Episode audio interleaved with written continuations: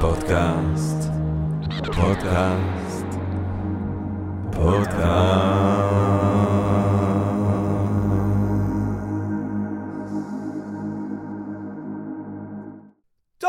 גבירותיי ורבותיי, ברוכות וברוכים הבאים לפודקאסט של Think and Ring Different, פודקאסט למי שאוהב לחשוב ולשתות. אני ג'רמי פוגל, ואנחנו רוצים להתחיל עם רגע של הודיה. לעצם היש, למציאות הזאת שלנו שמאפשרת לנו למרות הכל ובהינתן כל אלה, להיפגש כאן למען הרחבת הדעת, אה, אה, אה, העמקת הידע, גירוי, אולי סיפוק של הסקרנות, אולי רעיון נשגב, מעורר השראה, ככה פתאום, באמצע היום, ובעברית, וכולנו ביחד, וכיף גדול. וכמובן שאנחנו רוצים להודות לסקרינס, יש בינג' אחר, סקרינס, אה, אנחנו כאן בסקרינס, מצטלמים בסקרינס לכל מי שרוצה לבוא לראות אותנו, כל הפודקאסטים שלנו אפשר לצפות אותם בחינם, ואז בתשלום אפשר לראות את עולם התוכן העשיר של סקרינס. Think and ring different, גבירותיי ורבותיי, Think and ring different, הרצאות, רטריטים. Think and Ring Different באינסטגרם, בפייסבוק, תלכו לאתר שלנו, בואו לשמוע את ההרצאות, בואו לרטריטים, בואו לפגוש אותנו. טוב, תודה רבה.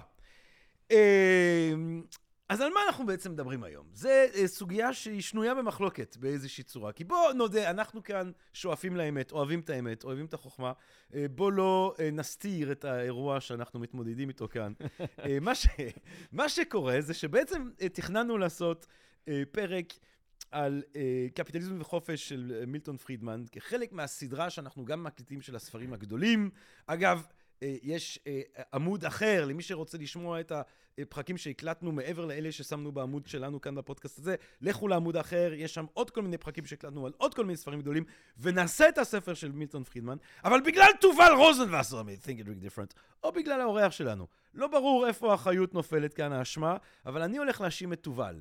Uh, כי תובל הוא השם, זה אפריורי. ובגלל תובל, uh, קרה שהאורח שלנו לא ידע שאנחנו הולכים לדבר על מילטון פרידמן, ואנחנו לא רוצים ככה יש מאין לדבר על מילטון פרידמן בלי שנכין את עצמו, או לפחות הוא, למשימה.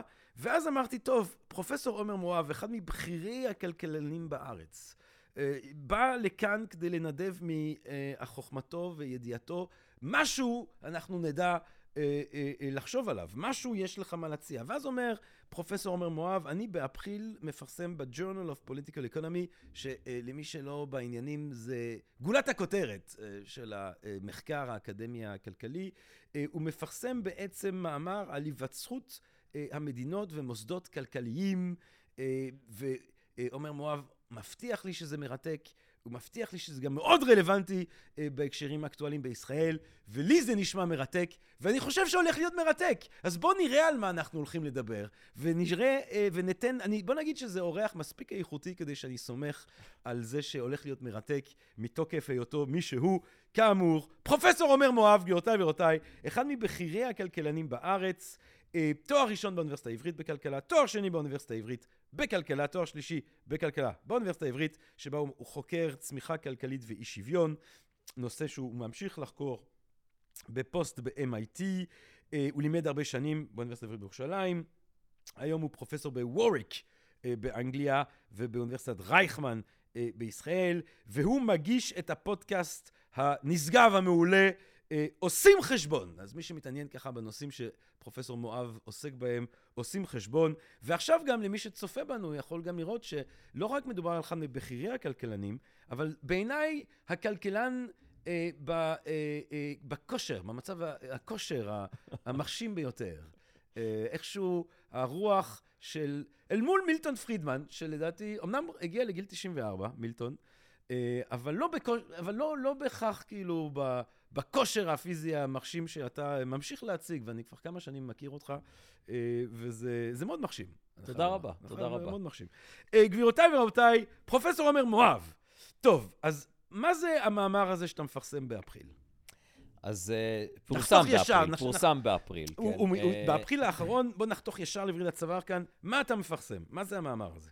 כן, אז זה מאמר שכמובן, בזמן שעסקנו במחקר שלו, ואני רוצה לציין את השותפים למחקר, את אה, פרופסור יורם מישר, שהיה חבר ותיק שלי, שגם היה מנטור שלי כשהייתי אה, סטודנט, אה, ואת אה, פרופסור לואיג'י פסקלי, שהיה בשלב מסוים קולגה שלי בווריק, והיום הוא אה, באוניברסיטת פומפאו פאברה בברצלונה.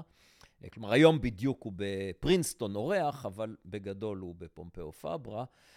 והמחקר הזה באמת עוסק בדברים שלכאורה אינם אקטואליים כלל, כי זה בהיסטוריה ואפילו פרה-היסטוריה של היווצרות מדינות, ונרד כמובן לפרטים.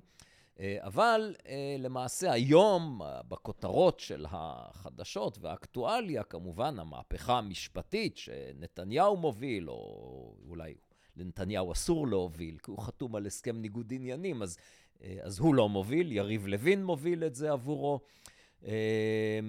אה, וכן, הדברים קשורים זה לזה. כלומר, אפשר לדבר על המחקר שלנו ועל בעצם מה המחקר הכלכלי באופן כללי אומר, על דמוקרטיה, דיקטטורה, מוסדות כלכליים, הדברים קשורים זה לזה. אז מה, מה, מה בעצם אתם מציעים שם על, אה, בנוגע אה, להיווצרותם של מדינות ומוסדות כלכליים? אז הסיפור הוא כזה, יש תיאוריה קונבנציונלית, שהיא, כשאני אומר קונבנציונלית, זה משהו ענק במקרה הזה, כי השאלה של איך נוצרו מדינות, אה, ולמה באזורים מסוימים יש מדינות היסטורית, כן? ועד היום, מדינות מתפקדות לעומת אזורים אחרים. הרי אם נלך אה, אחורה בזמן, עשרת אלפים, אחת עשרה אלף שנים, לפני המעבר של אה, אבות אבותינו מציד לקט לחקלאות. המהפכה החקלאית. המהפכה, שמכוננת את הציוויליזציה כן, שלנו. כן, המהפכה הנאוליתית, זה נקרא תקופת האבן החדשה, שבאמת זה שורש הציוויליזציה המודרנית, בהחלט.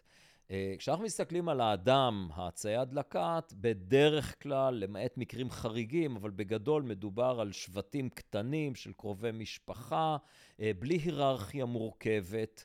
אה, עם שוויון מאוד גדול בין חברי השבט, בשונה אגב מקרובינו, קופי האדם, חלקם לפחות, שזאת שאלה מעניינת בפני עצמה, אבל לא נעסוק בה בכלל.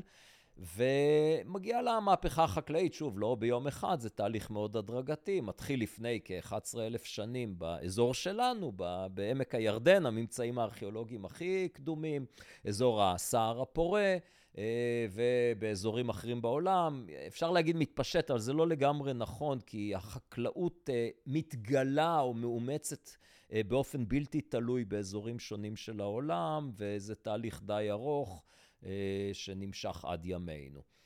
והחקלאים מהר מאוד, מהר מאוד בפרספקטיבה של אותה תקופה, אלפי שנים, אה, הופכים לחברות הרבה יותר מורכבות, וכבר לפני כשבעת אלפים שנים מתחילים לראות היררכיות מורכבות, ערי מדינה במסופוטמיה, אה, מדינה ריכוזית חזקה, ראשונה, מצרים העתיקה, כבר לפני חמשת אלפים שנים בערך. ו... כאשר הש... בעצם ההנחה היא שפתאום יש עודף. אז, העודפים אז, האלה כן, מאפשרים. כן, אז זה הסיפ... נכון, אתה צודק, זה הסיפור הסטנדרטי והשגוי, שמיד אנחנו ניגע בו, כי, כי זה מה שאנחנו בעצם עושים במאמר הזה, אנחנו מפריחים תיאוריה קונבנציונלית. אז מה התיאוריה אומרת? הקונבנציונלית. באמת, הקונבנציונלית, כן, חשוב להתחיל איתה, כי כמו שאתה יודע, ואני חושב שגם המאזינות והמאזינים יודעים, המדע מתקדם מהלוויה להלוויה, כלומר מהפרחת תיאוריות, אבל קשה נורא להפריך תיאוריות כל עוד האנשים החזקים בחיים, ולכן אה, אה, הלוויות חשובות למדע.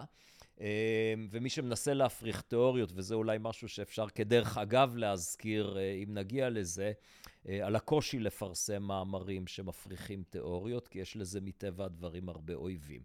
כך או כך, מה התיאוריה הקונבנציונלית? היא תיאוריה שקיימת כבר למעלה מ-200 שנה. אדם סמית, עוד הוגים לפניו, ומאוד מאוד רחב. למעשה היום אה, כמעט כל אה, ספר או מחקר בתחומי מדע, המדינה, סוציולוגיה, כלכלה, אנתרופולוגיה, שעוסקים בשאלה הזאת של כיצד נוצרו מדינות בעקבות המהפכה החקלאית, ולמה באזורים מסוימים ולא אחרים, התיאוריה הקונבנציונלית אומרת את הדבר הבא.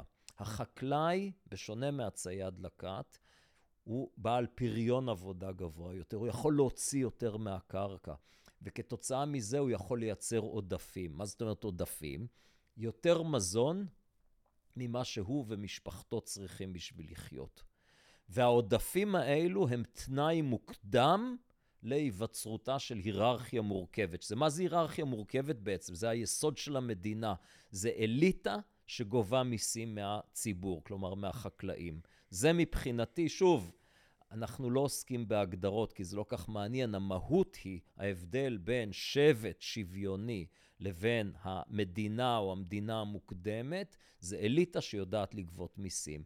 והטענה, העודפים הם התנאי ההכרחי שמגיע קודם להיווצרותה של מדינה. אה, וברגע שיכולים לגבות מיסים, אז כבר המדינה יכולה גם לספק מוצרים ציבוריים, שכמובן בעת העתיקה מוצרים ציבוריים זה בעצם אה, חוק וסדר, הגנה על זכויות קניין, כן. ביטחון, זה הכל. או דת גם. אה, כן, כן ולא, כי הדת היא לא קריטית לקיום המדינה. כן. זה...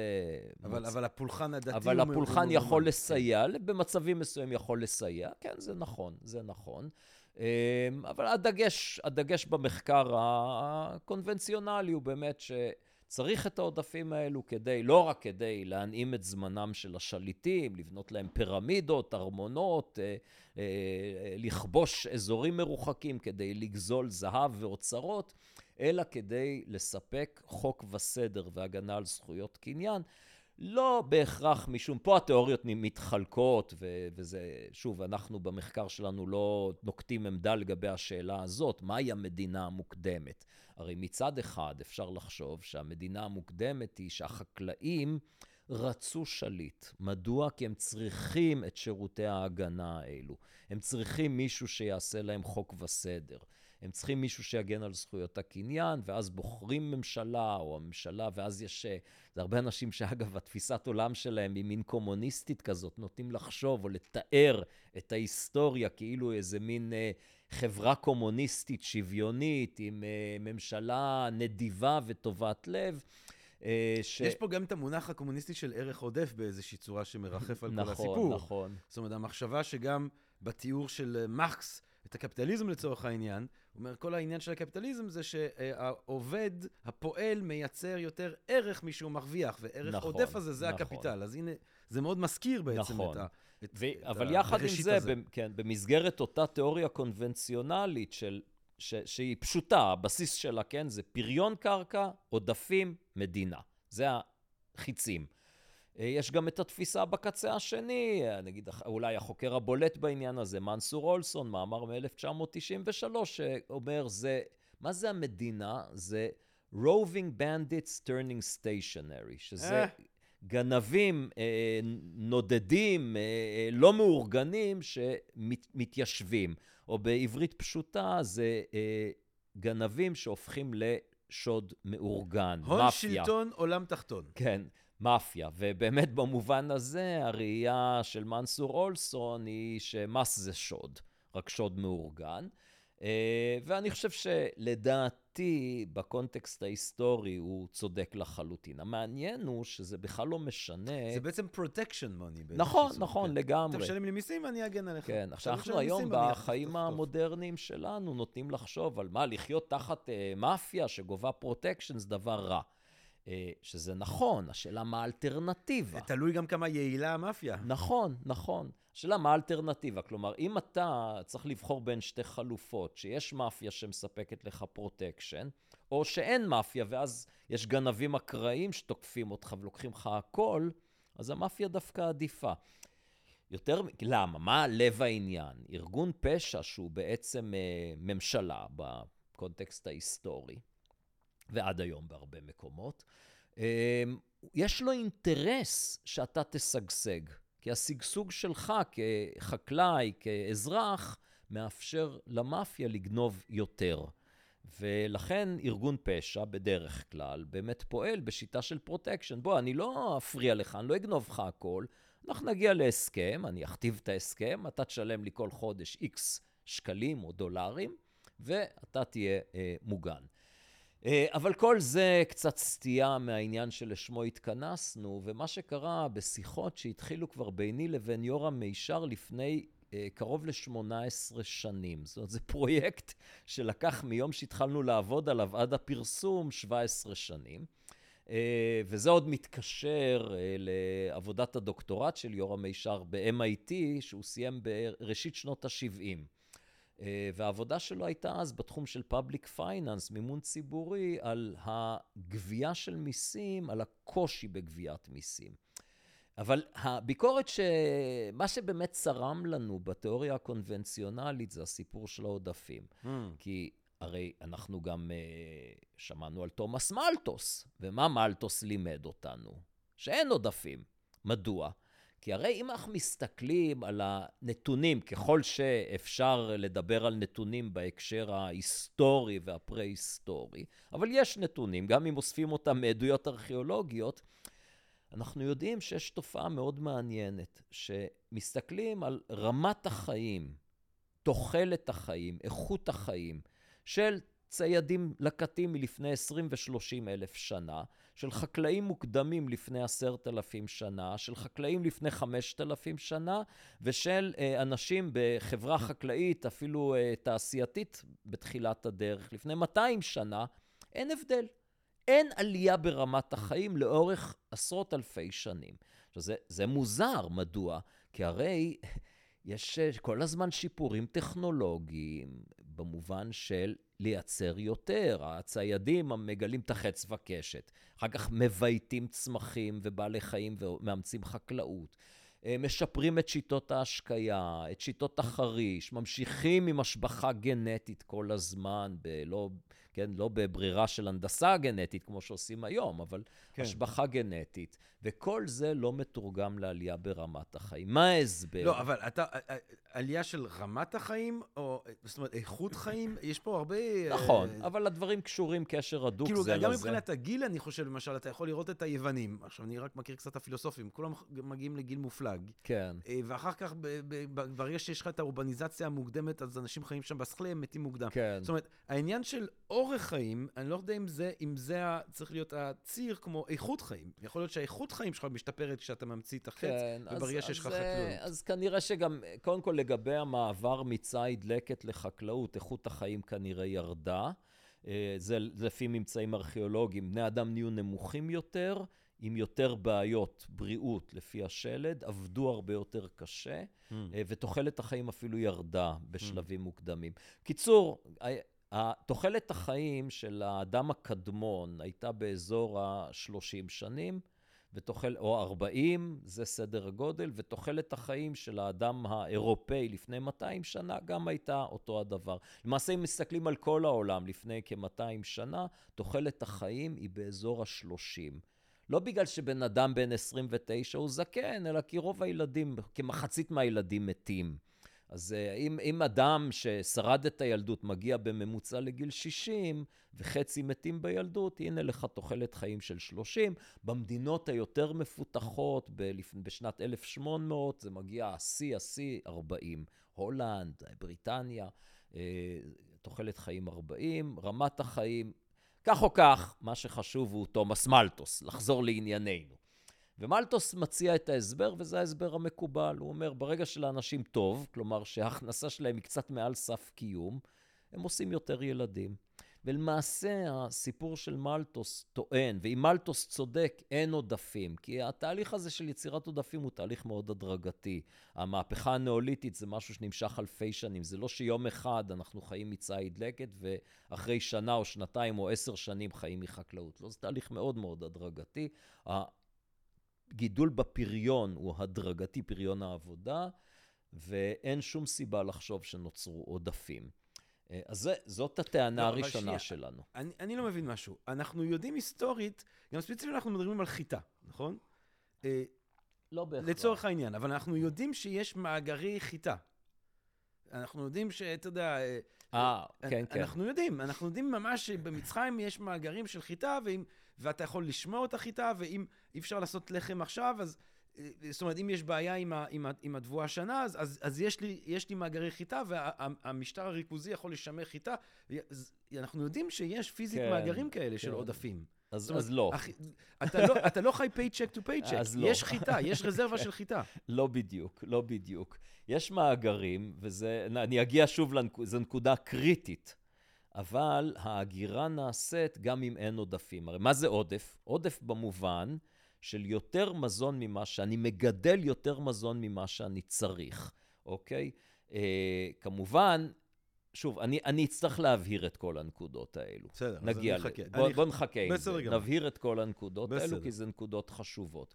אני גם שכחתי להגיד עוד משהו לגבי התיאוריה הקונבנציונלית, לפני שהתחלתי כבר לבקר אותה, זה שיש פה עדיין שאלה חשובה, לא רק איך המהפכה החקלאית יצרה מדינות, אלא למה באזורים מסוימים שאימצו חקלאות זה לא נוצר. ההסבר שלהם הוא פשוט. יש אזורים בעולם שפריון הקרקע הוא נמוך. למשל, אזורים טרופיים, אה, אה, הספר המפורסם של ג'רד דיימון, Guns, Germs and Steel, רובים, אה, חיידקים ופלדה, הוא אוהב לדבר על גינאה החדשה, ושם הוא אומר, כן, שם אימצו חקלאות כבר לפני 7,000 שנה, אבל פריון הקרקע נמוך, ולכן שם לא נוצרה המדינה, כי אי אפשר היה לייצר פריון. ועכשיו, נחזור לטענה שלי שאין עודפים, אה, ואני בקצרה אתייחס למה שאמרת כבר עכשיו, ואחר כך נפרט. זה שגם אם אין עודפים, יש אפסון או אחסון של התבואה, משום שהקציר הוא בזמן קצר. זה מה שמאפיין דגנים. חיטה, שעורה, אורז, תירס אה, ו- ו- ועוד. הדג... הקציר הוא בתקופה מאוד קצרה של השנה, ואז גם אם אין עודפים, צריך לאפסן את זה כדי לחיות כל השנה. אה, כמובן שאם יש אליטה שגובה מיסים, אז המיסים האלו הם כן עודפים. אנחנו לא מתכחשים לעובדה שכשיש אליטה שגובה מיסים, אז החקלאים מייצרים עודפים, כי אחרת הם לא ישרדו. אנחנו לא מקבלים את הטענה שהעודפים הם אלו שיצרו את המדינה. אוקיי. הטענה שלנו היא הפוכה בדיוק, שברגע שהיה מישהו שהיה לו את הכוח לגבות מיסים, כלומר אותם גנבים שהתארגנו ונהיו עכשיו מאפיה, זו המדינה המוקדמת, הם באו לחקלאים, וגם אם אין להם עודפים בכלל, וזה התרגיל המחשבתי שאני רוצה שאתה, ג'רמי, והמאזינות והמאזינים יעשו. בואו נחשוב רגע על כפר שמגדל למשל חיטה או דגן אחר, הקציר פעם בשנה, ואז צריך לאפסן. ונניח שבכפר הזה אין עודפים בכלל. ומגיע יום לאחר הקציר, אחרי שגמרו לאפסן את כל התבואה, מגיע גובה מיסים מטעם, נניח מצרים, מטעם פרעה, ואומר לראש הכפר, באתי לקחת, תן לי 20% מהתבואה. אומר לו ראש הכפר, כך על פי התיאוריה הקונבנציונלית, אין לי עודפים, תבוא שנה הבאה. עכשיו, כל מי שקורא קצת היסטוריה, מבין שזה תסריט לא סביר, כי גובה המיסים עם הצבא הקטן שלו יגיד לראש הכפר, יש לך עודפים, אין לך עודפים, מה זה אכפת לי? אני לוקח 20% מהתבואה. אז ימותו אנשים, למי אכפת? כלומר, אנחנו יודעים, גם היום לא לכולם אכפת אה, אם אנשים מתים, ואפילו היום בדמוקרטיות אה, ליברליות, אתה לא יכול להגיד לרשות המיסים, השנה אני לא משלם מיסים כי אין לי עודפים. אז ודאי שלא יכולת להגיד את זה במצרים לפני 5,000 שנה. אה, אז מה יקרה? כן, אז ימותו כמה אנשים, ונעבור לשיווי משקל אחר, שיש בו אוכלוסייה יותר קטנה על אותו שטח, שהמשמעות היא תפוקה גבוהה יותר לנפש, והנה העודפים, כך הם נוצרו. כלומר, הסיפור שאנחנו מספרים הוא סיפור הפוך מהתיאוריה הקונבנציונלית. לא העודפים יצרו את המדינה, אלא האליטה החזקה שיכלה בכוח לקחת את חלק, התב... חלק מהתבואה, יצרה את העודפים. העודפים שעליהם היא חיה שנייה, בהמשך. שנייה, יש פה, אבל יש פה, זה מעניין, כי באמת אם אמרנו שהרעיון של הערך העודף מריח מרקסיסטי, אה, אה, אה, יש פה משהו שהוא, אתה בעצם מניח שהעיקר אה, במצב לפני הגניבה האלימה הזאת מהמאפיה, אה, לא מימש את מלוא הפוטנציאל העבודה שלו, פוטנציאל התפוקה שלו.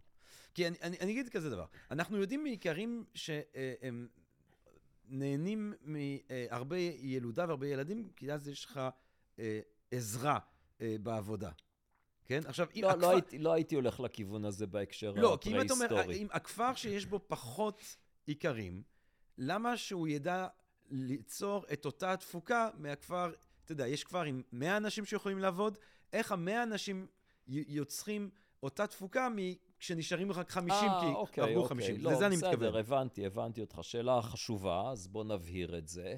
אה, זה מודל ייצור סטנדרטי, שאני חושב שהוא בוודאי נכון בהקשר של קרקע. זה נכ... אני לא טוען שנגיד, תחשוב שיש לך נניח 100 דונם, לצורך הדוגמה, ו-100 אנשים, אוקיי? אז הם מייצרים, יש לך בעצם פועל לדונם, עובד לדונם, והם מייצרים X.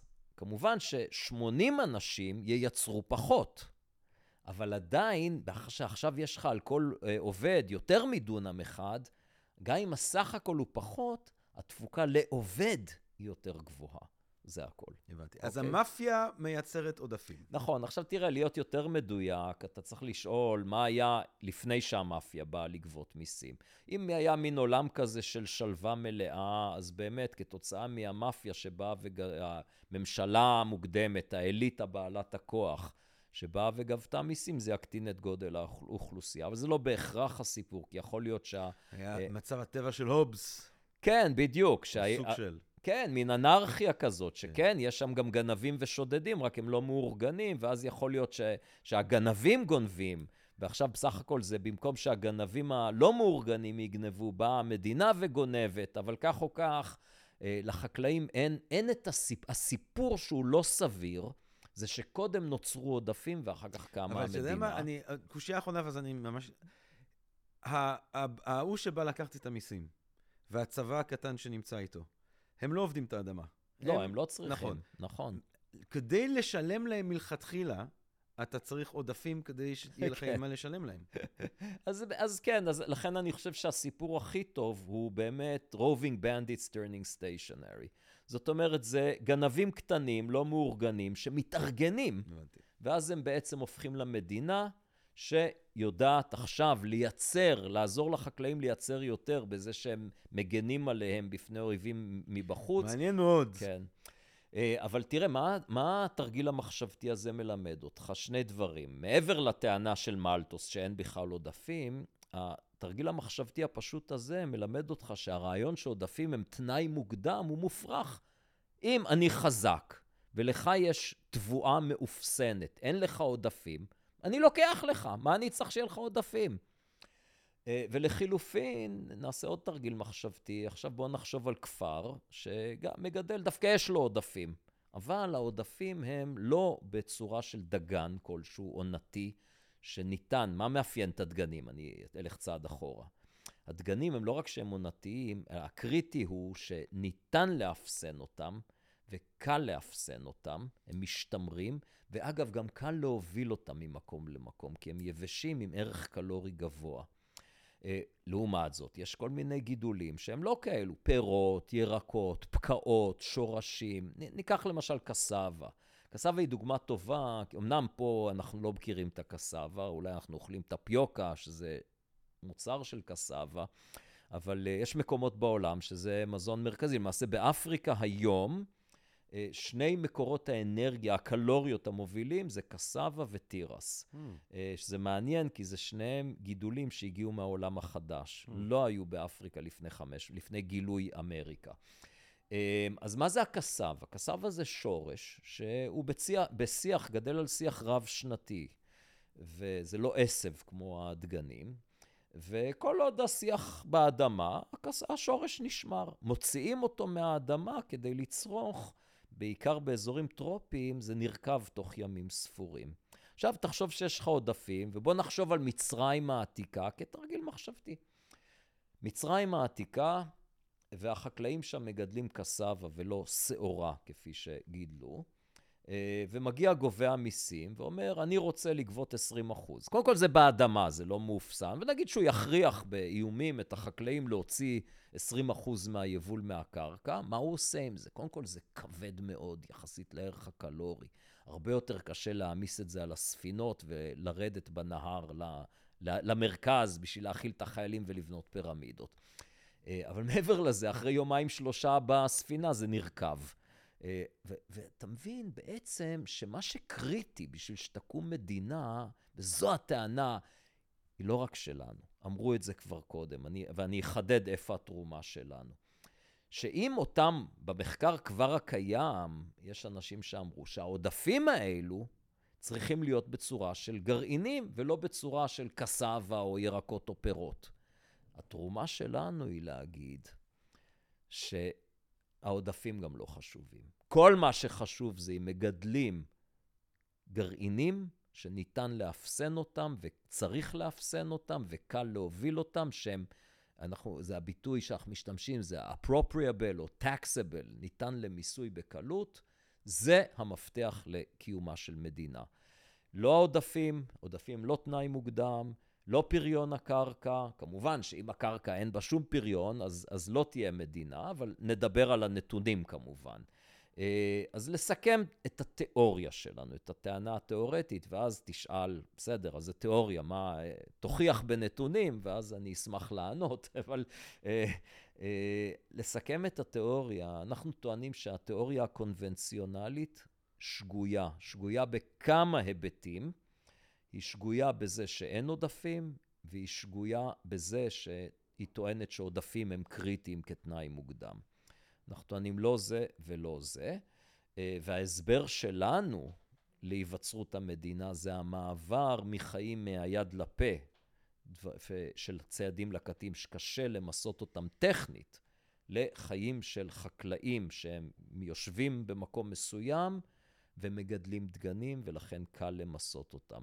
ולמה באזורים מסוימים לא התפתחה מדינה והיררכיה? כי לא גידלו שם דגנים, גידלו דברים אחרים שאי אפשר למסות. גינאה החדשה שהזכרתי קודם, מעניין. הייתה שם חקלאות. מה גידלו שם? גידלו טארו, בננות, ים, נדמה לי. לא גידלו שם דגנים. מעניין מאוד. טוב, אז כמו ששאלת בעצמך, אה, זה תיאוריה, כן. תיאוריה מעניינת, השערה מעניינת, איך אתם אה, מציעים להוכיח אותה? יפה, אז אה, תראה, היום הסטנדרט, הייתי אומר, כלל הזהב בכלכלה בשנים האחרונות, ונתנו על זה פרסי נובל, זה הטוב ביותר זה ניסוי מבוקר. ליד זה ניסוי אקראי שקרה לו ואפשר מתוך הנתונים ללמוד משהו, או נניח באמת ניסוי מבוקר, אתה היית יכול לעשות בשאלות מסוימות, כמו בפסיכולוגיה או ברפואה. מטבע הדברים, מחקר מהסוג הזה, אין אפשרות לעשות ניסוי, אנחנו לא יכולים לקחת מדגם אקראי של 100 מדינות, לחלק לתת דגנים, לחלק לתת קסאבה. אה, ולכן כדי להוכיח את הטענה, נאלצנו אה, לעשות עוד ועוד בדיקות אמפיריות עם בסיסי נתונים שונים. ולהראות תוצאות עקביות. מה הרעיון המרכזי? לפני שניגע בכלל בפרטים, אולי הפרטים פחות מעניינים ואפשר... לא, ללכת... דווקא, דווקא כן, מעניין לא, איך אתה בסוף מוכיח את זה. נדבר על זה, כן, אבל, אה, אבל בגדול הרעיון הוא כזה, נניח שיש לי בסיס נתונים כלשהו על אה, מדינות. או על חברות מוקדמות, ויש בסיס נתונים כזה, נקרא אתנוגרפיק אטלס, שמתעד כ-12, אה, כ-1,200 חברות שונות בעולם, אה, לפני תיעוש, ולגביהם יש הרבה מידע. למשל, האם הם היו חקלאים או לא, האם אה, היו שם אה, גידולים, של איזה גידולים היו, או שהם אולי הם היו רועי צאן או בקר, האם הייתה שם היררכיה, שזה בעצם מה שחשוב לנו, ועוד הרבה הרבה דברים. ואנחנו שואלים, מה מסביר את מידת ההיררכיה, ומריצים את הניסוי הזה, את התרגיל הסטטיסטי, את הרגרסיה, של המשתנה המוסבר הוא מידת ההיררכיה על שני משתנים מסבירים שמתחרים זה בזה. האחד הוא איזשהו אה, פרוקסי לפריון הקרקע, והשני פרוקסי לסוג הגידולים. שזה אצלכם קריטי. בדיוק. עכשיו, מה שמעניין, אם אתה עושה, נניח שלא שמעת על התיאוריה שלנו, שמבקרת את התיאוריה הקונבנציונלית, ואומר, אני רוצה לבדוק את התיאוריה הקונבנציונלית. בוא נבדוק אם יש קורלציה בין פריון הקרקע, לפי כל מיני מדדים שאפשר למדוד, לבין היררכיה. יר... אה, אה, אה, ההיררכיה, אתה יכול אה, לפרק לי את זה לכדי משהו שאתה אשכרה בודק? מה כן, אתה בודק כן, כן, בודק כן. היררכיה? אני לוקח, מד... אני לוקח בסיסי, לא, אני לא בונה את בסיס כן. הנתונים של ההיררכיה. אה, שזה יתרון, כי אני כאילו, אני לא חשוד בזה שאני שיחקתי עם הנתונים כדי שישרתו אותי, אני לוקח בסיס, אנחנו לוקחים כמה שיטות, אני, אז אני אפרט טיפה. אחד, זה באמת אתנוגרפיק אה, אטלס, זה משהו שנכתב כבר אה, לפני מחצית, אני חושב, במהלך האמצע המאה ה-20 כתבו את זה. אה, והם כותבים על כל חברה באטלס שלהם, אה, בעצם המדד שלהם זה מה המרחק, כמה שכבות יש בין ראש הקהילה לראש, מי שעומד בראש ראש המדינה. אוקיי, אם יש שם... וככל שיש יותר, אז המדינה היא יותר היררכית? היא יותר מדינה שלהם. כאילו? זה יותר קרוב למדינה, כן. הם עושים חלוקה, שהם אומרים, זה משהו בין שבט, זה למטה, צ'יפדום, שאני לא יודע איך לתרגם את זה לעברית, אה, גדול, קטן, לא, small state, large state, זה, זה בערך מה שהם אומרים. אה, אוקיי, זה המדד שלהם. אה, מדד אחר שאנחנו מסתכלים, זה מדד שמסתכל על מדינות היום, גבולות היום, והם הולכים אחורה בזמן. אנחנו משתמשים באלפיים השנים האחרונות, נדמה לי שהם הולכים אחורה יותר. הם כל חמישים שנה אומרים, בגבולות של המדינה הזאת היום, מה היה לפני חמישים שנה, לפני מאה שנה, לפני מאה חמישים וכולי וכולי? האם זה היה שבט, chiefdom או state, כן? זאת אומרת, הם נותנים לזה איזשהו... סתם מעניין אותי, אם, אני, אם אני מנסה להסתכל על ארצות הברית, כן. אז הדרגות הן מה? הן אה, ראש עיר? אה... אתה מסתכל על מדינה מודרנית, אה, אז אה, הייתי אומר, כן, אתה יכול לחשוב, בק... שוב, אני לא הייתי רוצה לקחת מדינה מודרנית, אתה יכול לחשוב בקונטקסט ההיסטורי, יש לך כפר, אז יש ראש הכפר, אולי יש ראש מחוז, בסדר. ואז ראש מדינה. זו, זו הצורה לחשוב על זה. אבל בבסיס הנתונים השני, שמסתכל לאורך זמן, בעצם מדינה זה שיש לך שלטון מרכזי שהוא לא נקודתי, שגובה מיסים מאזור רחב. בסדר. שוב, זה מה שמעניין אותנו. אה, אחר כך כשאנחנו הולכים לפרה-היסטוריה, או, כן, או היסטוריה מאוד קדומה, אה, אנחנו מסתכלים, אנחנו עושים תרגיל אחר בכלל. אנחנו לא, לא מסתכל על מדינות, אלא אנחנו לוקחים ומעבירים קווים, הם לא אקראיים בעולם, אבל לצורך העניין הם כאילו אקראיים. אנחנו מעבירים קו על כל מעלה צפון-דרום, קו על כל מעלה מזרח-מערב, ואז מקבלים אה, לאורך קו המשווה מלבני, קוביות, אה, ושהופכים למשולשים ככל שאתה מתקרב לכתבים, וזה יש יחידת קרקע. ואנחנו סופרים דברים בתוך אותה, ממצאים ארכיאולוגיים בתוך יחידת קרקע כזאת, שמעידים על היררכיה. למשל, אה, ערים עתיקות, אה, ביצורים, ארמונות, אה, מכרות, פירמידות. גם כסף מרכזי, נכון? מטבעות אולי. אז, אז מטבעות, יכול להיות, אנחנו לא מסתכלים על זה, כי אני חושב שיש פחות נתונים לגבי כסף, גם כסף הוא משהו הרבה יותר מודרני. אני רוצה להסתכל על דברים מלפני 5,000, 6,000, 7,000 שנים. אנחנו מסתכלים, אנחנו גם עושים השוואה לפני ואחרי אימוץ חקלאות. אז, אז זה, זה עוד מדד שיש אז לנו. אז מכל המדדים האלה, אני מניח שאם אתה פה ואתה מחייך והצלחת לפרסם ב, אה, ב, בז'ורנל הספציפי הזה, שאתה רואה קורלציה בין סוג הגידולים לבין מידת המדינה.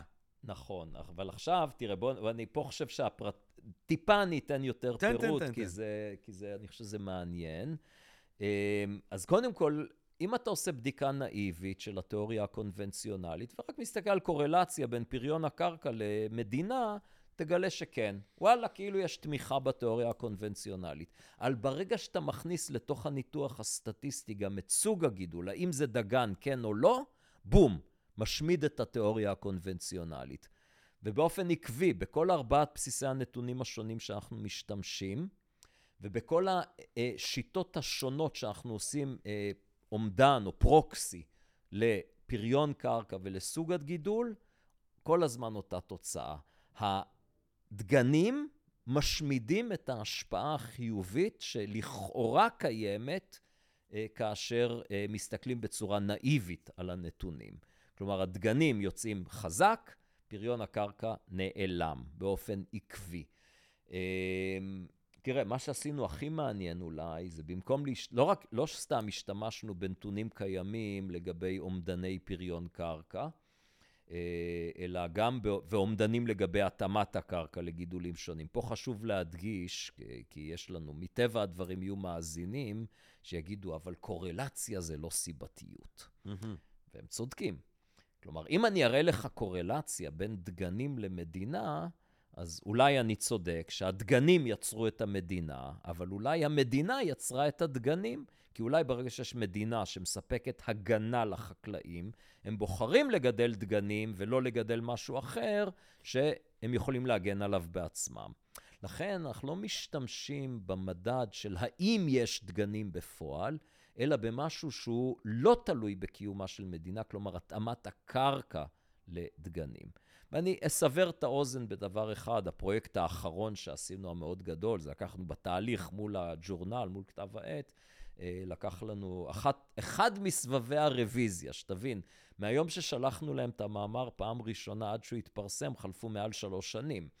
אה, ועשינו סבבים של אה, תיקונים, וכדי לשכנע את העורך ואת השופטים, עשינו פרויקט ענק שהתבססנו על משהו, עבודה שביולוגים עשו, ועשינו מיפוי של התפוצה בטבע של ההורים הביולוגיים של הזנים המבויתים. כלומר, קרובי המשפחה של החיטה, של השעורה, של הבטטה, של תפוח אדמה, של הקסבה, של האורז, של התירס.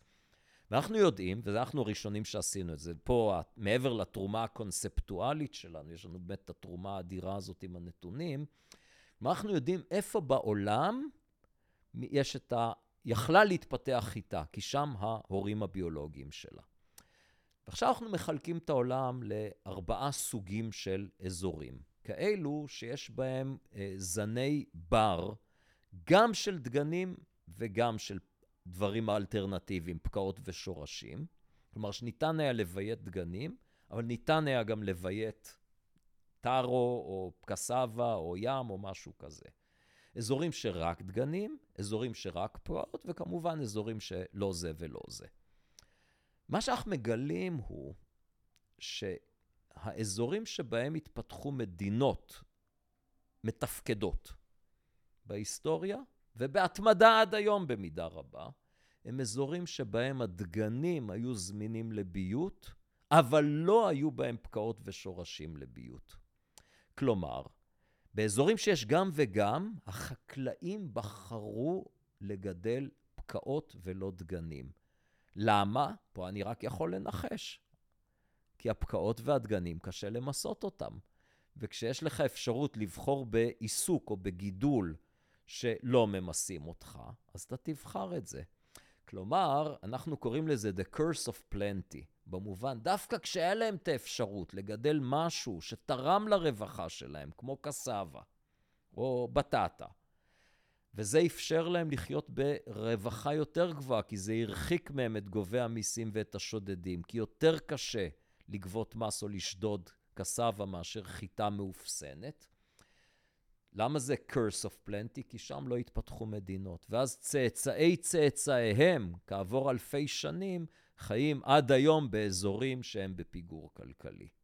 כלומר, המחקר שלנו אמנם עוסק בהיסטוריה, אבל ההשלכות שלו רלוונטיות אומרת, עד אוקיי, היום. אוקיי, אתה אומר ככה, בעצם באזורים שבהם היה אפשר ליצור, אה, שבהם היה אפשר אה, לעבוד על מוצרים שהם, אה, מוצרים חקלאיים שאפשר לאפסן אותם בקלות, ועל מוצרים אחרים חקלאיים שאי אפשר לאפסן אותם בקלות, אנשים אמרו, fuck it, אנחנו נלך על הדברים שאי אפשר לאפסן, כי אז אף אחד לא יכול לבוא ולגבות מיסים. יותר קשה. אה, ו, ואז בעצם אתה חותר מתחת לאפשרות של מדינה, מה שבסופו של דבר יוביל אה, לחולשה כלכלית לדורות. אמת, אה, אמת. אוקיי, אז, אז, אז, אז, אז בעצם, אוקיי, אז רק שנייה, אז בואו בוא נסכם ככה את הסיפור שלנו. אתה בא ואתה אומר, תראו, או אתם באים ואתם אומרים, יש את התורה הקונבנציונלית שבאה ואומרת, תראו, ברגע שיש לך עודפים, עודפים של דגנים בעיקר, אז אנחנו מאפשרים את המדינה. אתה אומר לא, זה שיש מדינה, זה שיש roving band of robbers שבאים ביחד, זאת אומרת, זה שמאפיה מתאגדת ומתחילה לעשות פרוטקציה, זה מייצר את העודפים, וזה בעצם אה, אה, מייצר גם בסופו של דבר את המדינה החזקה, שמאפשרת קיומם של מוסדות כלכליים יציבים, שנותנים אה, יתרון על פני אזורים שבהם לא היה מאפיה, או אה, אה, אה, וגם, או שלא היו את המוצרים החקלאיים הנכונים, כדי שתיווצר מאפיה, ואז בעצם שם לא נוצרה מדינה, לא נוצרו אה, מוסדות כלכליים, והמצב הכלכלי הוא אה, פחות טוב מבמקומות האחרים. עד היום. נכון מאוד, נכון מאוד. תראה, ושוב, למה זה מתקשר? יש מושג שאנחנו קוראים לזה, המושג המקצועי זה state capacity, זה, זה היכולת ה, של המדינה לגבות מיסים. וזה נחשב עד היום, זה במחקר שעוסק ב... אבל אתה יודע מה, אז אני רוצה לשאול אותך ככה. סליחה, אני... כן, כן. לא, כי זה, זה בא לא, לי קצת לא, באיחור. לא, לא, זה בוער לך, אז תשאל. תשאל, נו, קדימה. אה, יש אזורים מסוימים בעולם שהיה להם תקופות של שיא, הקרקע נשארת אותו קרקע. כן, כן. הדג... הסוג הדבואה, אני מניח, נשאר בערך אותה סוג הדבואה. אני חושב למשל על הממלכה הגדולה של טימבוקטו. אה, שהייתה, אומרים שהאיש העשיר ביותר היה השליט של טימבוקטו, ב, אני לא זוכר בדיוק, ב- אני חושב בימי הביניים איפשהו. אה, אני חושב למשל על אה, מצרים, אני חושב על עיראק, טוב, שם יש אולי גם שינו- שינויים אקלימיים, אבל אין ספק שיש אזורים, שיש תקופות מסוימות שהם העשירים ביותר, החזקים ביותר, אה, אני חושב על אה, אה, רומא לזמן כן. מסוים, על אתונה, לזמן מסוים, ואז יש עלייה ודעיכה, למרות שהקרקע זו אותה קרקע והמדינה זו אותה מדינה. נכון, תראה, אנחנו לא טוענים לדטרמיניזם גיאוגרפי, מוחלט, כמובן. יש פה, יש פה קורלציה מאוד חזקה, או קשרים סיבתיים מאוד חזקים, אבל אנחנו לא מתיימרים להסביר 100% מהתופעות ומהשונות. כן, תראה, גם היום יש אה, סינגפור, למשל, באזור טרופי, אה, עם קרקע שכנראה לא כך מתאימה לגידול דגנים, ובאמת הייתה מדינה מאוד ענייה עד לפני כ-50 שנה, והיום היא מדינה מאוד עשירה. אז כן, אז יש... המציאות היא מורכבת, אבל אנחנו כן מזהים בצורה מאוד מובהקת את הקשרים שהסברתי. עצרתי אותך, דיברת על state capacity. נכון, אז ה-state capacity, ואני אני רוצה באמת לקחת את ה... מאחר ומתחולל עכשיו פה בישראל איזו מהפכה או, שלטונית. אז מה, אז עכשיו אנחנו הולכים מהפרה-היסטוריה לאקטואלי. אני רוצה לחבר את הדברים, כן. אה, ופה אני עוזב את המחקר שלי, אבל כמובן זה מחקר מאוד קשור, כי נשאלת השאלה, למה יש מדינות עשירות לעומת מדינות עניות? אז חלק מהתשובה אני מספק במחקר שלי, כי יש אזורים שהגיאוגרפיה אפשרה למדינה לקום בשלב מוקדם, התפתחו מוסדות מדינה, שבעיקר מספקים אה, זכויות קניין והגנה, ואילו אזורים יותר אה, משגשגים אה, היום.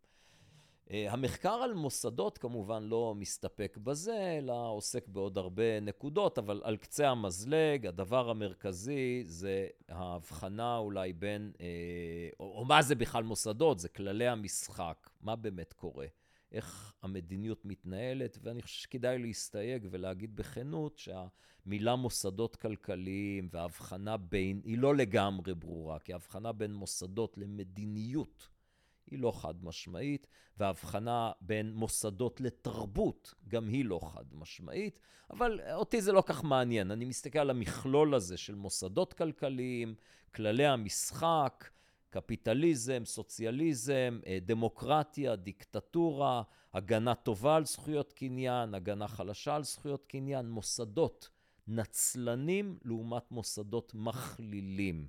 המינוח המקצועי, extractive institution מול inclusive institution. זו הבחנה מאוד חשובה. בהרבה מדינות, רוב המדינות המפותחות שאנחנו מכירים זה מוסדות מכלילים. באיזה מובן? שאם אתה אזרח המדינה, אתה שווה זכויות. אתה יכול ליזום, להקים עסק, אה, וליהנות, גם אתה מוכלל, אתה חלק מהמערכת. וזה מאוד חשוב לצמיחה כלכלית. אבל זה לא אומר שזה טוב לכולם. יכול להיות שלאליטה מוטב לעשות דווקא מוסדות נצלנים, שגם אם זה יפגע בסך התפוקה של המדינה ובסך הצמיחה הכלכלית, הם יקבלו נתח יותר גדול. נגיד העניין, ה... נגיד האוליגרכים אה, בברית המועצות לשעבר. כן, כן, דוגמה מצוינת. כי... תשע, יש איזה רגע שתשעה, מדינה עם אוצרות טבע מטורפים, שמוחזקים על ידי תשעה, וגם בקטע קצת מעניין אה, הרבה יהודים. כן, ב... כן. לא, אז, ל, לא לשמחתנו. אז בלי להיכנס לפרטים של כן. מה שקורה ברוסיה, כי אני באמת לא בקיא בפרטים, אבל ברור לגמרי שאם יש לך, למשל, קבוצה מונופוליסטית ששולטת בהמון משאבים, ויש לה את הכוח להכתיב מחירים וכדומה, זה לא טוב לצמיחה הכלכלית ולרווחה הממוצעת. גם אם זה אבל טוב להם זה טוב, קצת, בדיוק. כן. אז זה בדיוק דוגמה של מוסדות נצלנים. אמ, וכמובן, אז, אז באמת, כשאני חושב על ימינו, אנחנו רוצים, למה חשוב לנו במדינה דמוקרטיה ליברלית, למה חשוב לנו הבחנה בין הפרדת רשויות, ממשלה ובית משפט ובית משפט עצמאי. מבחינה כלכלית, התפקיד הקריטי של בית משפט זה להבטיח שהמוסדות הם לא נצלנים, שיש שוויון בפני החוק ויש הגנה על זכויות קניין. אפשר לתת פה המון דוגמאות, ופה כבר האקטואליה יאללה, ברורה זרוק. לחלוטין. יאללה. כן? אה, נניח, אה, נכון להיום עדיין, הממשלה לא יכולה לעשות, אם, אם היא תעשה מכרז תפור, ותבחר למשל את הזוכה במכרז לא לפי קריטריונים שקופים והגונים, אלא לפי קרבה פוליטית, אפשר לבוא לבית המשפט, ובית המשפט יפסול את המכרז. אבל אם בית המשפט כפוף לממשלה, אז בית המשפט לא יכול לפסול את המכרז. אה, נניח שיבוא אה, שר בממשלה ויגיד לחברה פרטית כלשהי, "אה, אני רוצה שתמנו את הבן דוד שלי למנכ"ל.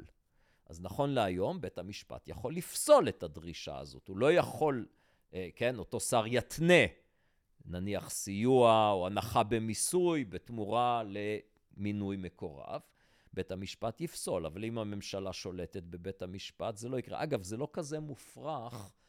זה נשמע, כמובן בהרבה מדינות זה קיים, אבל בישראל זה נשמע לנו אולי מופרך, אבל תראה, כבר היום מערכת המשפט בישראל נכנסה לכזאת מגננה, ששר התיירות הנכנס, חיים כץ, הודיע אה, למלונאים בישראל, שאם הם לא מעיפים את נשיא התאחדות התעשיינים, אבי ניסנקורן, אז הוא לא ישתף איתם פעולה. והם העיפו, בעצם כפו על אבי ניסנקורן להתפטר. אה, ולמה חיים כץ לא רצה את ניסנקורן? כי הוא לא יכול לעבוד איתו. למה הוא לא יכול לעבוד איתו? כי אבי ניסנקורן הצביע בעד הסרת החסינות של חיים כץ. זאת אומרת שיש פה שחיתות בלתי נתפסת, שבכל מדינה מתוקנת, ובמדינת ישראל עד לא מזמן, מערכת המשפט הייתה מתערבת ומחייבת תיקון, או פוסלת את ההתערבות הזאת. אה, מחייבת את ראש הממשלה לפטר את השר, זה כבר אה, לא קורה. אה, יכול להיות ש... זאת אומרת, אתה מתאר את האופן שבו בעצם שחיתות חותרת מתחת לאפשרות של אה, כלכלה בריאה, צומחת ומיטיבה. עם נכון. תחשוב על מינויים פוליטיים. אם אתה ממנה למנכ"לי משרדים, למנכ"לי חברות ממשלתיות, לדירקטוריונים בחברות הממשלתיות, אנשים לא לפי הכישורים שלהם, לפי הקשרים שלהם. אתה משתמש כשליט במשרות האלו כדרך לתגמל מקורבים ולא כדרך לשרת את הציבור, אז ברור שהשירות לציבור אה, ייפגע. זה לא מופרך, אנחנו רואים כבר אומרת, היום. ש- ביטלו את נבחרת הדירקטורים, כן, לדוגמה. אתה אומר, פרופסור עומר מואב, אתה אומר, אם אני קושר בעצם את הדברים, אתה אומר, אנחנו במאמר הזה שפרסמנו באפריל שעבר, ב-Journal of Political Economy, אגב, אפריל שעבר זה כבר אה, עוד מעט שנה, אה, יש לכם אה, תגובות? אנשים... אה, אמ, כן, לא, זה מאמר שהמון המון אנשים שמו לב אליו, וכן, קיבל יש הרבה... הסכמה? יש אה, התנגדות? אז אני, לצערי המצב הוא כזה. זה מאמר מאוד מוכר, המון דיברו עליו, פרסמו המון המון בעיתונות, בעית, עיתונים בכל העולם התייחסו אליו, אבל הוא לא מצוטט בהרחבה. כלומר, הוא כן מצוטט, אבל לא כפי שהייתי מצפה. אה, ויש פה באמת, זה מעניין, כי כלכלנים פחות עוסקים בשאלה של איך נוצרו מדינות. זו שאלה שיותר מעניינת אנשים ממדע המדינה, הוא צריך להגיע להיסטוריה אה, גם. היסטוריה וכדומה. כן. אה, כלכלנים עוסקים בשאלה של מוסדות כלכליים, אבל אנחנו אולי עשינו טעות שלא מספיק הדגשנו במאמר עצמו את מה שעכשיו הדגשתי לך, את הקשר בין היווצרותן של מדינות ומוסדות אז אם כלכליים. אם אני עושה את ואני, הקשר אבל הזה... רק ת, תן לי רק להש, לה, להגיד עוד דבר שהוא חשוב, שמי שכן עוסק בהיווצרותן של מדינות, יש לו אפשרות להיות פשוט לא הגון ולהתעלם מהמחקר הזה.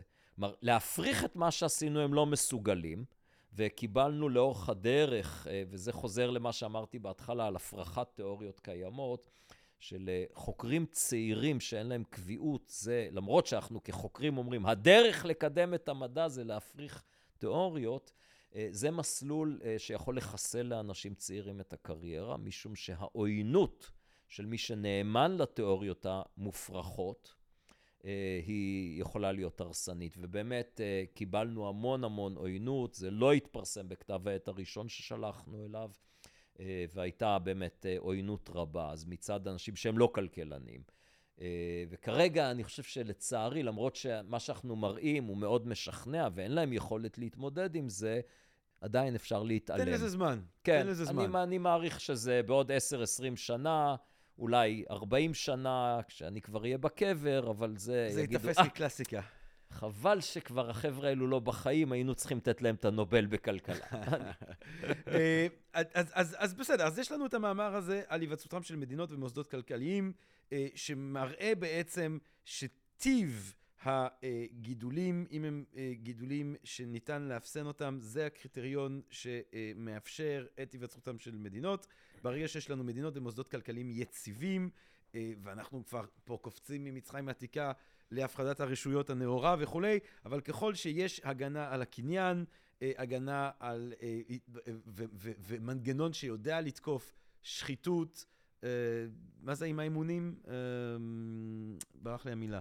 שחיתות והפרת אמונים. אמונים, כל כן. מיני, כל מיני אה, כן. חיות זדוניות שכאלה, אנחנו נהיה במצב כלכלי פחות, הרבה הרבה הרבה פחות ראוי. זה בעצם ההתנגדות של הכלכלנים ושלך בפרט למהפכה המשטרית הזאת, או למהפכה אז, אז כן, אז אני חושב שכשאנחנו, אני כמובן הייתי בין אחד מחותמי המכתב, ולמעשה היה פה אירוע באמת חסר תקדים, ש-300 ויותר כלכלנים, שזה לא כלכלנים, אה, אתה יודע, כלכלנים, כל אחד יכול להיות כלכלן. אנחנו מדברים על פרופסורים ודוקטורים במוסדות להשכלה גבוהה.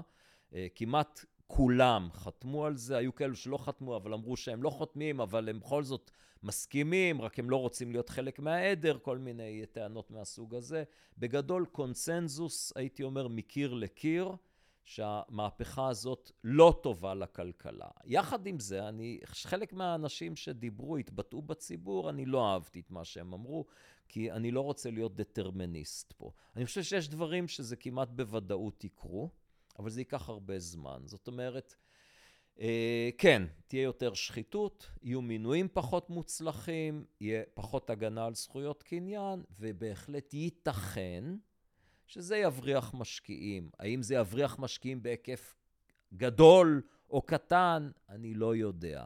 אה, האם זה יוריד את דירוג האשראי בהיקף גדול או קטן או בכלל, והאם זה יקרה מיד או עוד שנה או עוד עשר שנים? אני לא יודע. כלומר, אני חושב שקורה פה אירוע, וזה בדיוק מתקשר לשאלה שלך ומה שאמרתי קודם, אין במחקר דטרמיניזם. יש קורלציות, אבל לא במאה אחוז אני יכול אבל להגיד. אבל אם אנחנו רוצים ללמוד, הרבה, אנשים מדברים הרבה על uh, הונגריה.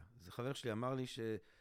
אני לא הייתי בהונגריה, אבל אמר לי, אתה קונה שם ב-30 אלף כוס קפה, כאילו... כן, ה... בגלל האינפלציה. עכשיו, זה, נגיד במדינה כמו בהונגריה, אתה חושב שהכחיסה של המוסדות הדמוקרטיים-ליברליים הם אלה שגרמו לקריסה הכלכלית?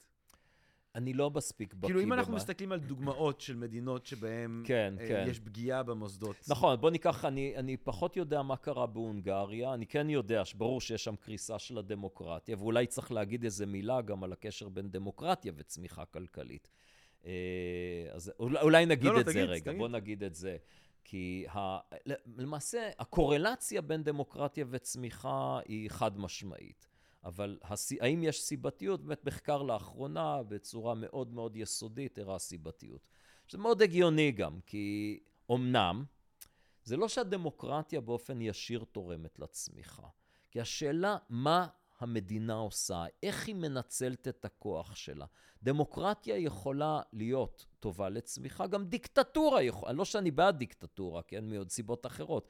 דיקטטורה יכולה לתרום לצמיחה, כי תחשוב על דיקטטור נאור, או נגיד מדינה, אני לא רוצה להגיד דיקטטור, אבל מדינה שהדמוקרטיה בה מאוד מוגבלת, כמו סינגפור, אבל הממשלה שם באוריינטציה מאוד מאוד של צמיחה כלכלית ובית משפט חזק.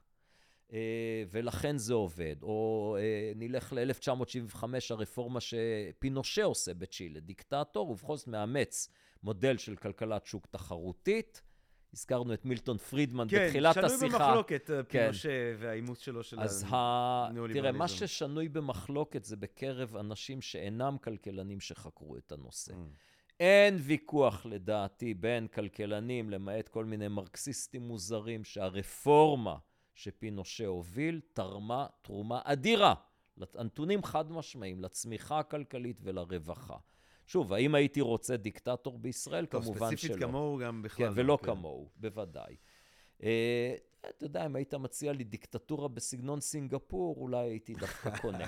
אה, אבל, אז א', אני אוהב את מראים... הקטע של העונש שהם עושים לך על כן, הטוסיק, עם המקלות. מלקות, כן, כן. המלקות, כן. מדינה נקייה, מסודרת, בלי פשע, אה, ותוצר לנפש כפול מזה שבישראל. מעניין. אבל, בד... רוב הדיקטטורות, זה לא נראה ככה. זה לא כך נראה.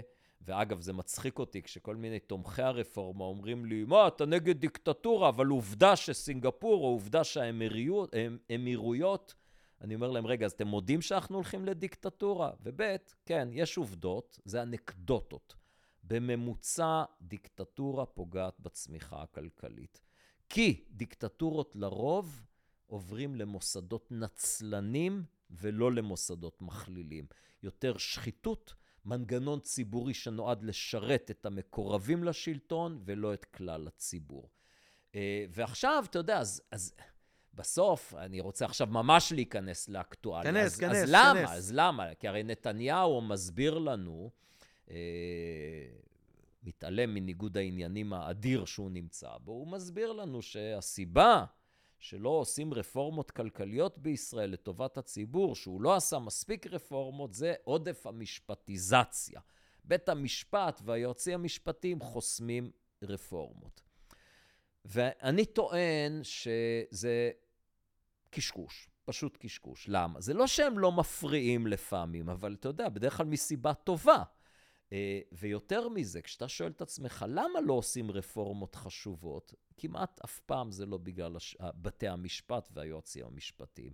זה בגלל פופוליזם, זה בגלל אינטרסים זרים, זה בגלל כניעה לקבוצות לחץ. אין ספור דוגמאות. הרי קודם כל, אתה יודע, הסיפור שאני מספר הרבה, אז אני לא יודע, יכול להיות שכבר המאזינים שלנו שמעו את זה פעם או פעמיים, אבל לא נורא. נהיה, תן סיפור טוב, אין סיבה לא סיפור לשמוע אותו פעם מצוין, שלישית. סיפור מצוין. ב-2009, שטייניץ שר אוצר, נתניהו מינה אותו, אני היועץ הכלכלי שלו. שטייניץ אומר לנו, ליועצים שלו, תשמעו, משבר 2008-2009, משבר, נתניהו הנחה אותי. משבר זו הזדמנות, בואו ננצל את זה לעשות רפורמות כלכליות חשובות.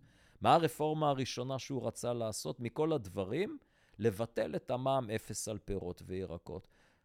אני חשבתי שנתניהו צודק לחלוטין, לא חשוב מה הסיבות כרגע. אה, מה שברור זה שנתניהו האמין שזו רפורמה חשובה, שחייבים, צריך לנצל את ההזדמנות, רצוי לבטל את המע"מ אפס על פירות וירקות. כפי שאתה יודע, עד היום המע"מ על פירות וירקות הוא אפס, נכון? Mm. עברו מאז כבר 14 שנים. למה? מי חיבל ברפורמה הזאת? תשובה, נתניהו עצמו. הוא ולא אחר, בלי שום סיבה של אילוץ קואליציוני או בלי שום למה? אילוץ משפטי. כי זה לא היה פופולרי בציבור. אתה היית הסקרים. מייקר, היית מייקר את הפירות והירקות? זה בעצם מה שהיה קורה. מזה. נכון, אבל זה היה מאפשר להוזיל את סל המוצרים באופן כללי. שוב, אני לא רוצה, כן. בואו לא ניכנס לא, לזה. סתם מעניין אותי. הנקודה, כן, אבל זה שווה פרק נפרד. אה, כי, כי, כי, כי אני רוצה להתמקד בנושא.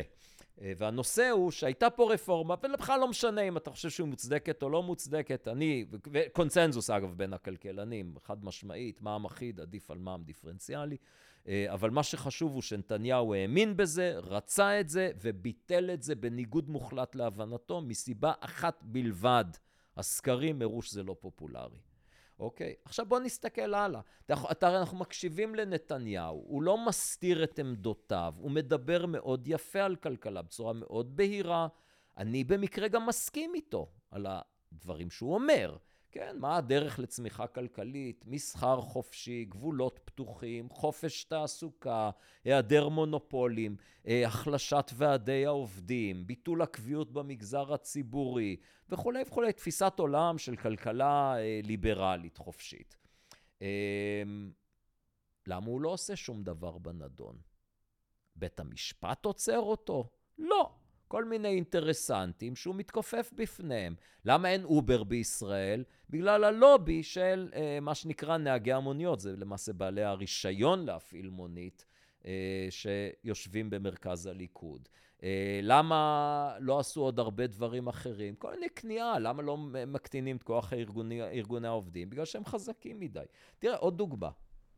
ממשלת השינוי, בנט-לפיד, למרות קואליציה מאוד מורכבת, הובילו רפורמות חשובות, בדיוק הרפורמות שנתניהו מדבר עליהן, להקטין את הרגולציה, להגדיל את התחרותיות, להקטין את הכוח של מכון התקנים, אה, לפתוח אה, ליבוא את המשק וכולי וכולי.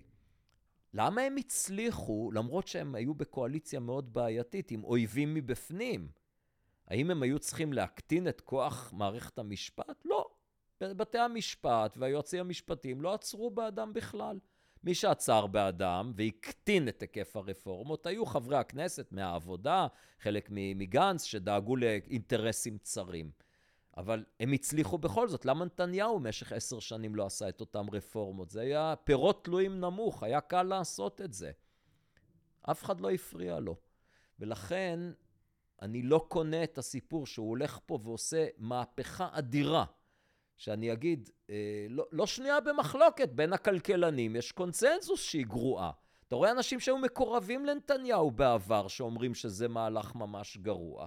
כמוך אז... בצורה מסוימת. ב- נכון, אני כבר שנים מבקר אותו. נכון, ב-2009 הייתי מקורב אליו. אה, אה, אה, אורי יוגב, שהיה מאוד מקורב לנתניהו, היה ראש רשות החברות תחתיו. אה, ביקר את המהלך הזה, נגיד בנק ישראל שנתניהו מינה אה, וכולי וכולי, זה באמת מקיר לקיר. אה, למה בכל זאת ההתעקשות הזאת? אז לא, לא יכול להיות שהם עושים את זה כי זה לטובת הכלכלה.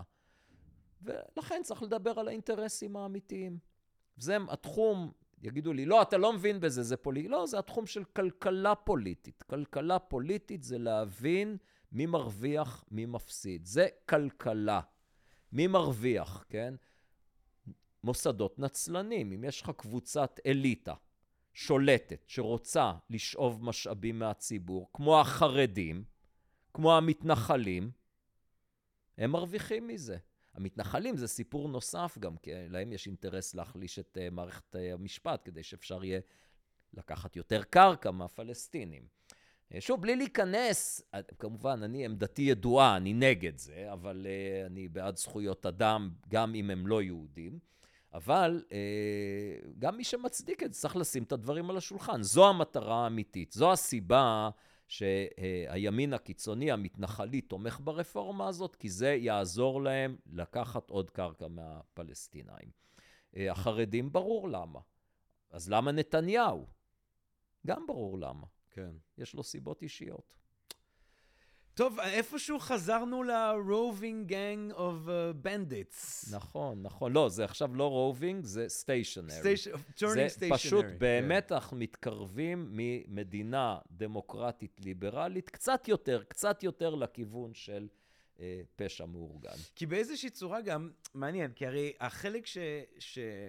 אה, אה, לא התייחסנו אליו בין החלק הראשון של הפודקאסט הזה לחלק השני, זאת אומרת, בין החלק שעוסק יותר במאמר שלכם לבין העניין האקטואלי, זה שה-roving band of bandits שהופכים להיות stationary, כאילו המהפכה הסדנטריות של, ה, של הפיראטים, mm-hmm. uh, מובילה בסופו של דבר בתהליך דיאלקטי ארוך מאוד, מאות שנים של uh, להפיכה של מדינה שהיא כן... אמורה לפחות לקיים צדק, שוויון, אחווה, אה, אה, הגנה על הפחת, על אה, חופש העיסוק שלו, חופש התנועה שלו, על זכויותיו וכולי וכולי וכולי. זאת אומרת, המדינה בסופו של דבר צומחת מהראשית הלא מאוד אלגנטית הזאת שאתה מציג אותה, למקום שהיא יכולה לתפקד בצורה הרבה יותר, באופן הרבה יותר נשגב, באופן הרבה יותר ראוי, והנה לנו חזרה. אז אולי השלב הבא אחרי זה, אם אנחנו חוזרים עכשיו ל stationary bunch of bandits, אז אנחנו יכולים גם עוד מעט לחזור לציד ולקט. מעניין. איך, אתה, אתה, אתה פסימי מאוד? אתה אבל אתה, אתה רגוע, אתה מקסימום אתה עובר לגמרי לווריק. לא, כן, אישית אין לי בעיה. אני, אבל יש לי צאצאים בישראל, שזה כן. כבר יותר מורכב.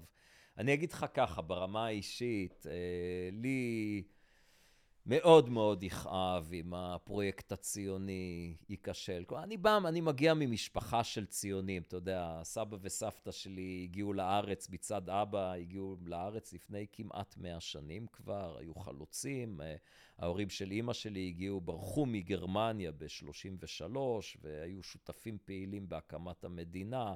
הסבא שלי נהג בשיירות לירושלים הנצורה. אה, אבי נלחם במלחמת השחרור, לא הפסיד קרב אחד ב- של החטיבה שלו. אה, חוקר ההיסטוריה הצבאית, אה, דוקטור אורי מילשטיין, הגדיר אותו כגיבור מלחמה, צריך להגיד, הם אחים, אבל, אבל כמו שאני מכיר את אבא שלי, זה, שהוא אמנם, צריך להגיד, נפטר לפני כמעט 40 שנה. אה, אה, אז, אז אתה יודע, אני מגיע באמת ממשפחה עם שורשים מאוד אידיאולוגיים, ציוניים.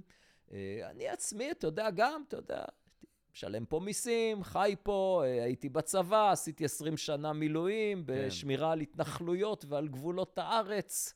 אה, ואתה יודע, והילדים שלי פה, והתרבות שלי כאן, ואני חושב שמאוד יכאב לי מה... אתה חושב שאנחנו ברגע שהפרויקט הציוני תחת איום אה, ממשי? תראה, לגבי האיומים, צריך לעשות הבחנה בין האירוע הרגעי הזה, שאולי הוא הפיך, אולי בלתי הפיך, לבין הדמוגרפיה הקטלנית.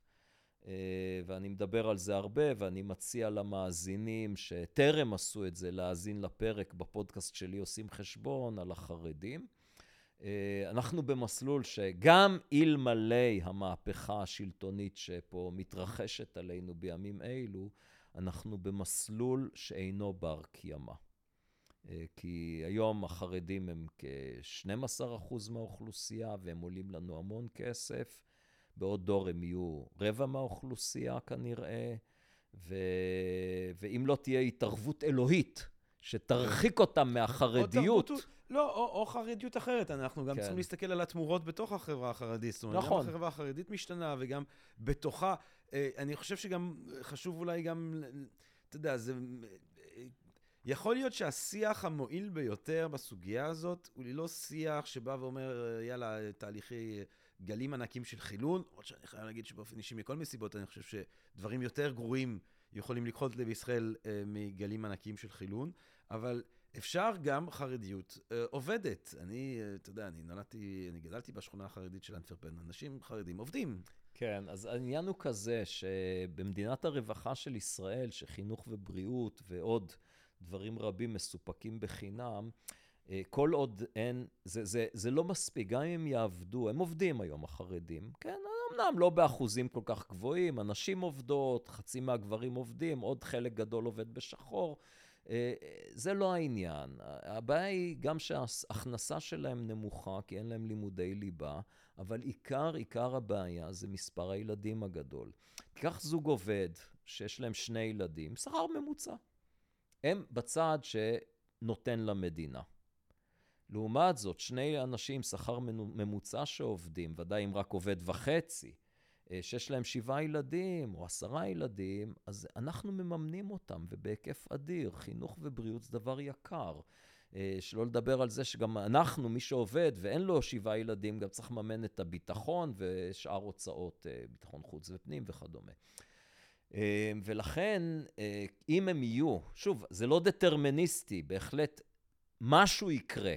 משהו יקרה, כי לא, לא ייתכן, מדינת ישראל לא יכולה להמשיך לספק חינוך ובריאות וביטחון באותה רמה שהיא מספקת היום, בעוד אה, אה, 30-40 שנה, כשהחרדים יהיו שליש או 40 אחוז מהאוכלוסייה. האם זה באמת יקרה? אני לא יודע, אבל זה איום של ממש. אז אתה, אתה, אתה אומר, בכלל, ה, ה, מה, ש, מה שאותך משאיר ער אה, בלילות, אה, זה גם האירוע הנקודתי, שאותו אתה אומר, אבל אולי יהיה אפשר להחזיר אותו אחורה, למרות שאתה יודע, כן. זה יהיה קשה. לא, אה, גם האירוע הנקודתי, בוא נדגיש, הוא מקדם את, ה, את, את הקטסטרופה ה... הגדולה. כן. כן? כי הוא בעצם, במקום שנפעיל פה עכשיו מדיניות, אגב, תראה, זה ממש מרתק. נתניהו הרי, לפעמים כשהוא מתראיין באנגלית, יוצאת לו האמת בטעות. כן.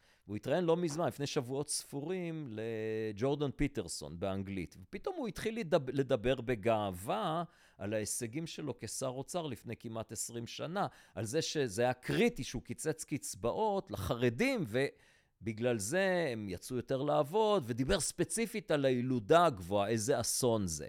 מיד החרדים היום דרשו שהוא יבהיר ויתנצל, והיה אולי איזו הבהרה. שהוא לא באמת התכוון. אה, כלומר, אתה רואה שנתניהו מבין מצוין את הדברים שאני אומר, אבל אה, כנראה שיש דברים יותר חשובים. פרופסור עומר מואב, מה אני אגיד לך? אז אולי, אה, אתה יודע, תעשה לו איזה טלפון. אני יודע שאתם, יצא לכם כמה פעמים לדבר בטלפון. בעבר שוחחנו, כן. אז בהחלט. אולי הגיע הזמן שתרים אליו איזה... אני חושב שהוא... איזה וואטסאפ. הוא יודע, זה לא ש... מה, מה אני יכול להגיד לו, כן? כן, לא, זה לא שהוא לא יודע. אין לי מה לחדש לו, הוא יודע מצוין. תשלח לו את המאמר, תשלח לו את כן. המאמר. אני אעשה איתו שיחה אינטלקטואלית על פקעות ודגנים. לא, אבל האמת היא, אני, הבנתי. שהוא אוהב שיחות אינטלקטואליות, כן, אז כן. אתה יודע, זה יכול להיות ש... הוא אם... פעם התקשר אליי ב... סליחה, לא הוא התקשר אליי. הוא העיר את uh, יובל שטייניץ, שהיה שר אוצר, ושטייניץ התקשר אליי בחצות. כי נתניהו רצה לשוחח איתי על משהו, הוא בדיוק ראה אותי בטלוויזיה לפני כן.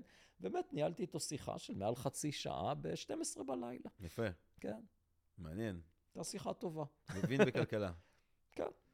אבל גם uh, מבין בחופש האישי שלו. Uh, פרופסור עומר מואב, תודה רבה לך. טוב, וואי, זה הפרק, איפה לא היינו? היינו בפרה-היסטוריה, בהיסטוריה, במהפכה הנאוליתית, מהפכת החקלאות, uh, היווסדותם של המדינה והמוסדות הכלכליים, והתפוררותם אולי בעקבות המהפכה המשפטית, שנקווה שלא תבוא עלינו, או שכן תבוא, נקווה לבריאות, לא יודע מה להגיד לכם, אבל... אה, אתה עומד איתן נגד הדבר הזה, חשוב לומר גם שזה דבר שהוא ברור ומובהק בנושאים אחרים שככה אה, אה, דיברנו עליהם לפני ההקלטה, אתה עומד נגד הדבר הזה כאחד מהכלכלנים הבכירים בארץ, ואני חושב שחשוב שנשמע למה. ומה בעצם ההיגיון כאן. פרופסור עמר מואב, אני רוצה להודות לך על פרק מרתק. אני רוצה להודות לכם, לקהל הקדוש שלנו כאן בפודקאסט של Think and Ring Different, על ההאזנה ותשומת הלב, וכל המילים היפות שאתם שולחים לי ולטובל רוזנבסר. השם, בוא לא נשכח, השם בה. אולי עכשיו זה כבר לא השם, זה אולי בזכותו יצא פרק טוב. בזכותו יצא פרק מעולה. תודה, תובל, אוהבים אותך, תובל. אתה אמנם דמות הנבל כאן בפודקאסט, אבל חשוב שתהיה ואוהבים אותו מאוד. מקווה מאוד שנהנתם מהפרק הזה. מהפרקים שכבר הקלטנו, מאלה שבעזרת השם נמשיך ונקליט, ומה אני אגיד לכם בינתיים? רק אה, אה, מדינות ומוסדות כלכליים אה, אה, צודקים, אה, אה, אוהבי אדם, מכלילים ולא נצלנים, רק אהבה רבה, רק בריאות, ונשתמע. תודה רבה. פודקאסט, פודקאסט, פודקאסט.